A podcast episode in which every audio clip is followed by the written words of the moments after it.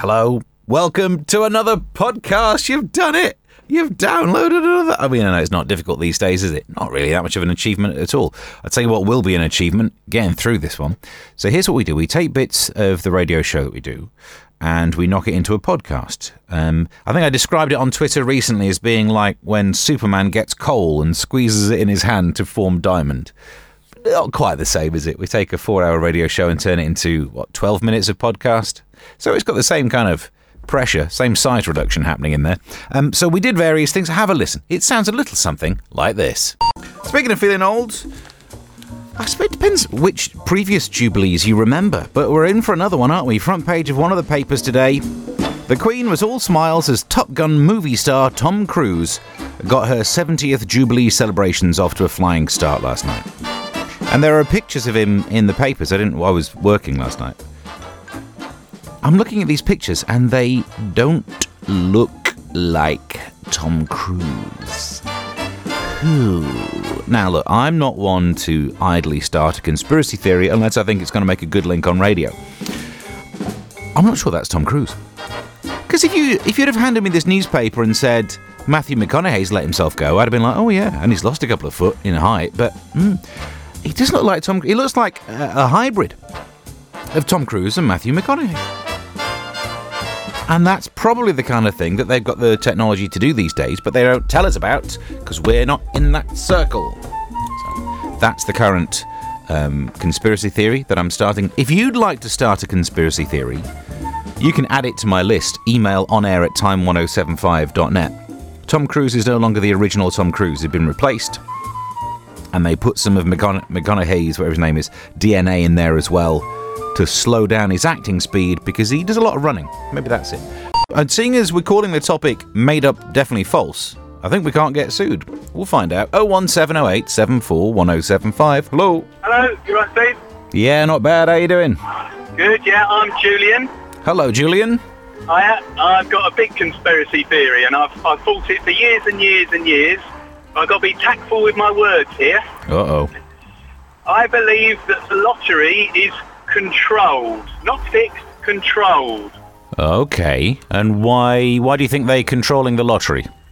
Well, um, there's too many rollovers for a start, um, and the rollovers always seem to coordinate to big sporting events.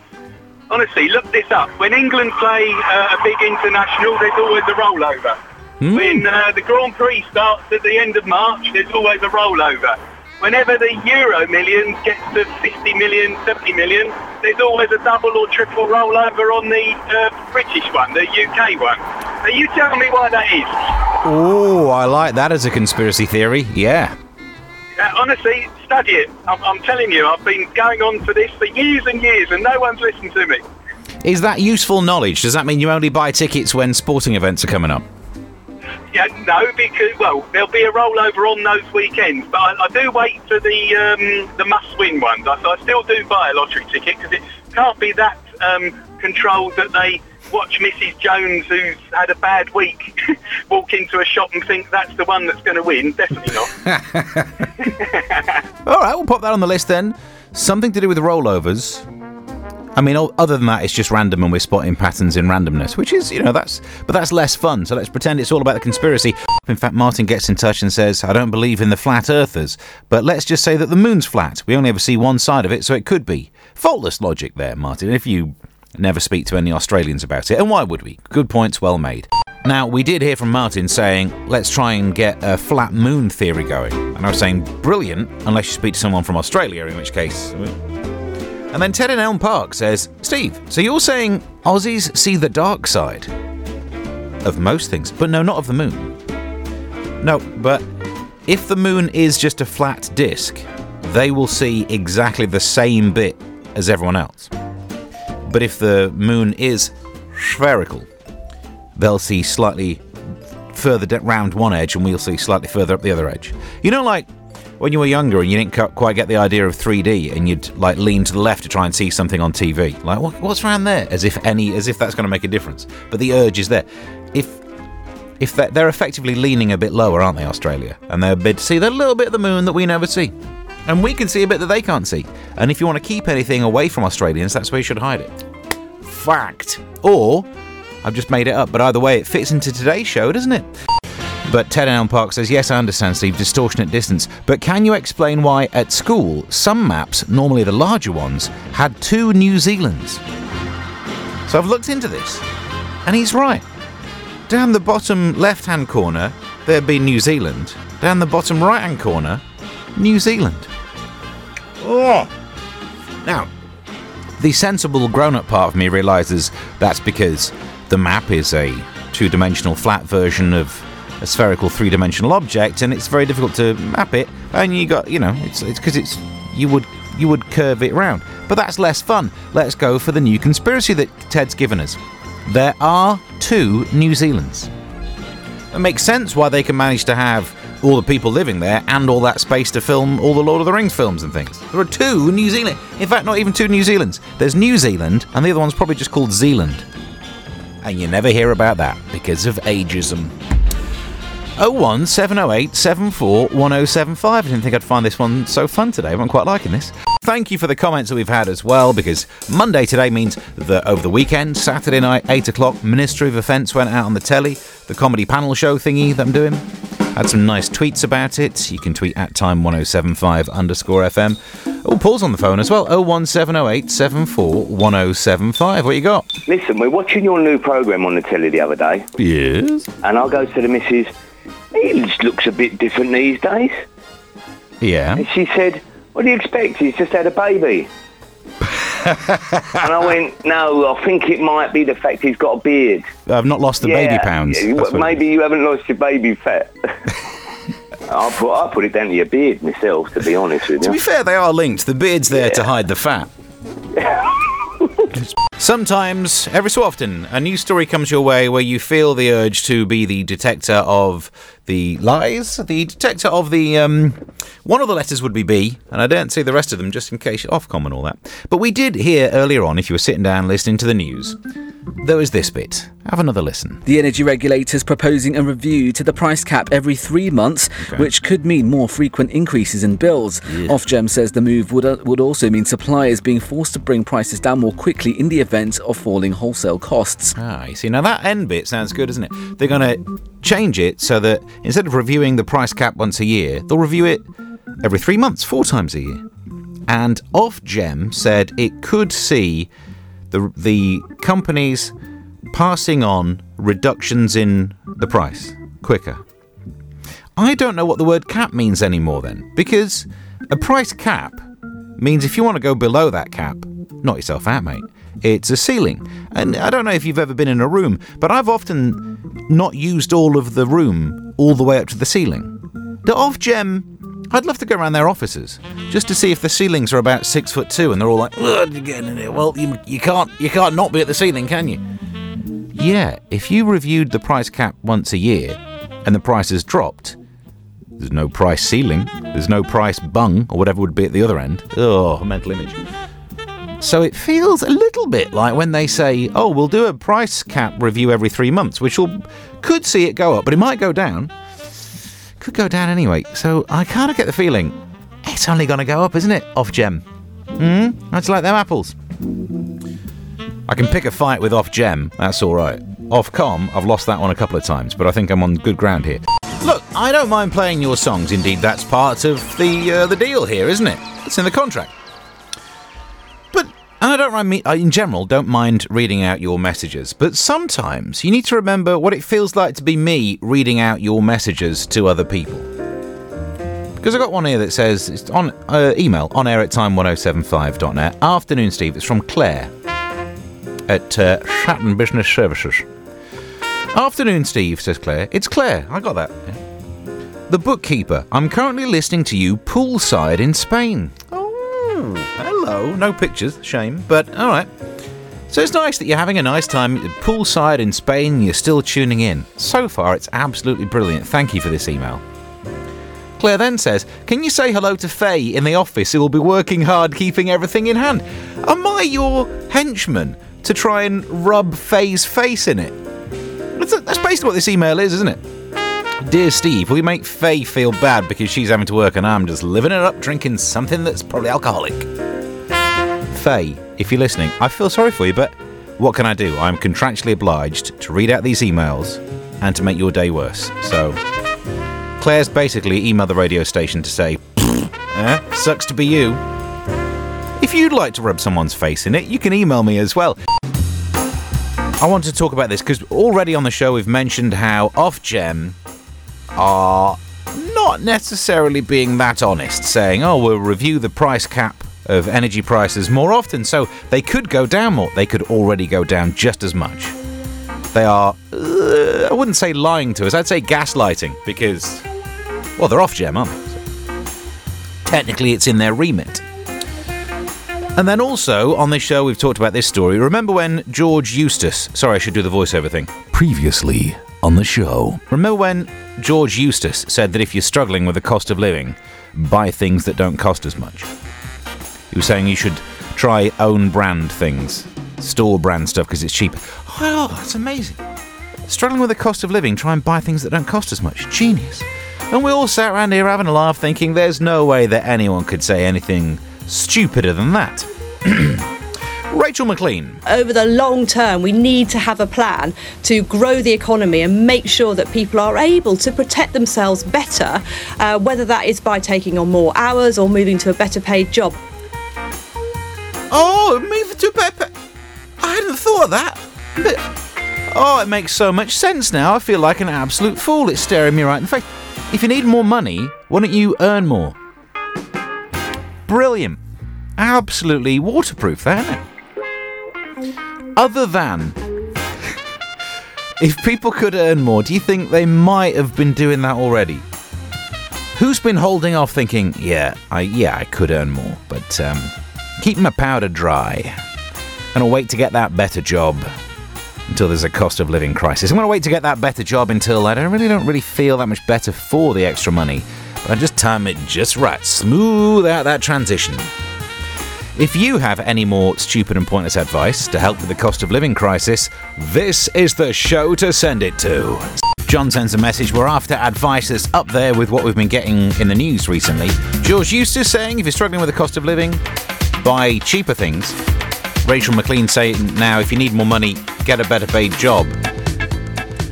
John chips in with, um, why don't we just try buying less of stuff and that way it won't cost us as much as if we bought more of it? There's a strong chance you can get yourself in that government the, uh, if you're looking for work, and you probably are, because that's the only way to get more money. Yeah, hi. Um, I'm reading up about the lady that made the comment about getting overtime and another Yes. job. I'm a social care worker. I'm a care assistant. So how would she apply that to nurses and care assistants that do the job with our heart, not for our pockets? Yeah, it's almost like she's not thought it through properly, isn't That's it? That's right. I mean, would she like that? Well, I spent Christmas morning holding a dying man's hand and had to brush myself down and finish the 12-hour shift. So I didn't exactly feel like doing any overtime for a couple of days. But she really needs to think this through because there's a lot of people doing jobs that they don't want to walk away from for that reason. And also, imagine what would happen if people did walk away from those jobs. Absolutely. Yeah. I mean, regardless of the, the, the bad press we get sometimes, most care assistants do it from the heart they want to make a difference to these people. Some of us put our hands in our own pockets and we actually buy things for people that have got no families. Uh, and she's saying about go get another job and do overtime. Yeah. It's almost like she's not living in the real world. I don't think she is. No. And if she wants to swap jobs, by all means, I'm here. I wouldn't put that on any of the people you look after. Imagine having to see her turn up. Yeah. I tell you what, I should get should get more than she bargained for with some of them, bless them. Bill from Cranham gets in touch and says, Steve, to save money, I was thinking of running to work behind the bus, as I usually uh, use. But now, thanks to the MP's excellent advice, I'm going to run behind a taxi and save even more money. Yep. No, I was trying to find fault in that, but looks good to me. There's a headline in the Metro. It's a, an article, like a first person piece, of why a couple had gave up everything to move in and live in a £25,000 builder's white van. First question Why? Why would you? I've not read the whole thing, but why would you give up living in. We've invented houses these days, they're great. You've given it all up to live in a builder's van. Quick question What are you going to build? Time 107.5. What's happening? You can't put an extension in because you ain't got. Ha- anyway, different. Not my, not my monkeys, not my circus. Now look, we've been sitting around moaning about two things on the show today so far. Ofgem saying that they will review the price cap more often, which might benefit us. There's no way it will benefit us. Then one MP saying, if, "Oh, you need more money. You should go and earn more money." Oh, thanks, thanks. Well, I've actually got a solution to how you and me we could live like rich people.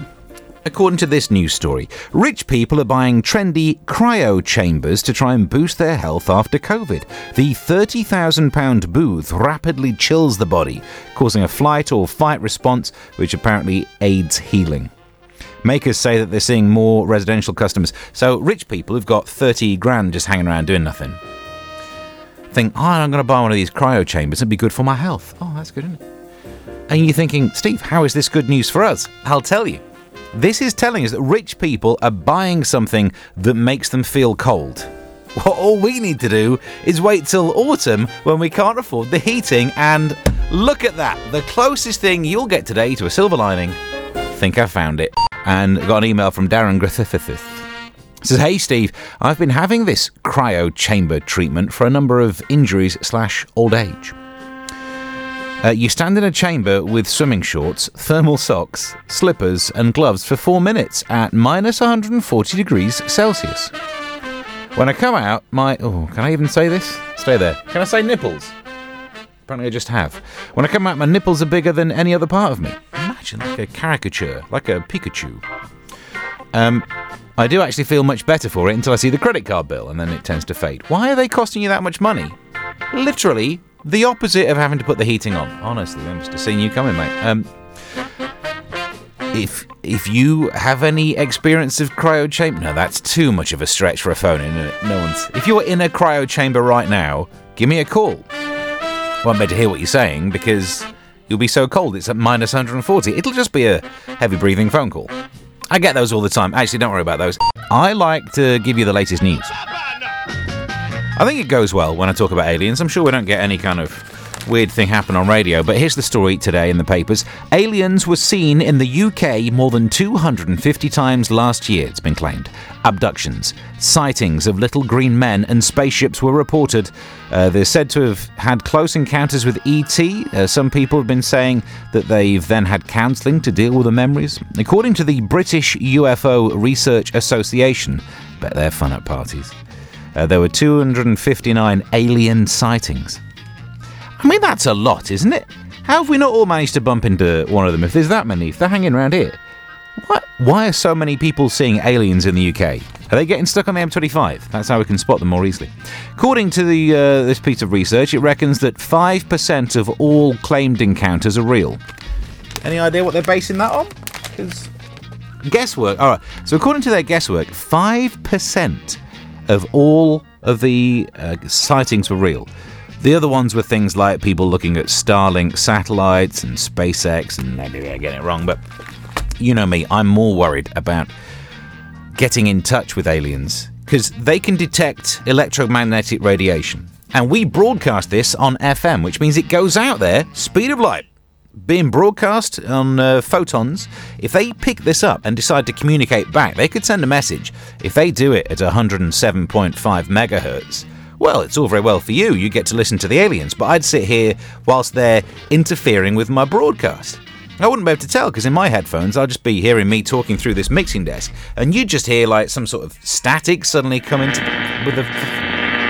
Earthlings, we have been monitoring your radio broadcasts to learn about your species. Why is your Eurovision a song contest? Why isn't it Euro Audio if it's a song contest? Or if it is Eurovision, why isn't it a film contest? You humans are stupid.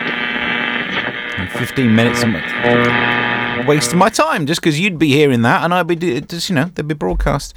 Anyway, I'm sure it won't happen. Let's not worry about it. So I was sat in the coffee shop earlier today and there were loads of things that we were going to end up talking about, but I forgot to do them all because it's been busy on the show. There was a thing about Elon Musk. Apparently, according to a where is it gone? According to a piece of research, women find uh, men attractive if they have more money. Can't believe they wasted their time on that one. Rachel Riley said that Strictly's fixed. No one cares about that. That's good. Fix it if you want. It's, what is it? Celebs do it. The prize of doing Strictly isn't winning Strictly. It's relaunching your career, isn't it? Civil servants have been warned not to he-peat. This is when a man hijacks a woman's idea and claims credit on his own, and that's why it's the word repeat with the word he at the front, which makes me want to know what she-nanigans are. But maybe we'll look into that more tomorrow. What was the? Oh, there was a thing in the news we were going to talk about. Sweden's formally decided to apply to join NATO. Its prime minister says it will allow it to contribute to enhance security in the Baltic Sea region. Yeah, which is good. It means they can also send weapons as well. You will have to put them together yourself. You've made it to the end of the podcast. Well done. Congratulations. And uh, thank you for, firstly, downloading it, secondly, listening, and thirdly, subscribing. Hint. And you can also track me down on social media. I'd very much appreciate a tweet to say you've listened at Mr. Stephen Allen. Just makes my day that little bit easier. And uh, till next time, bye.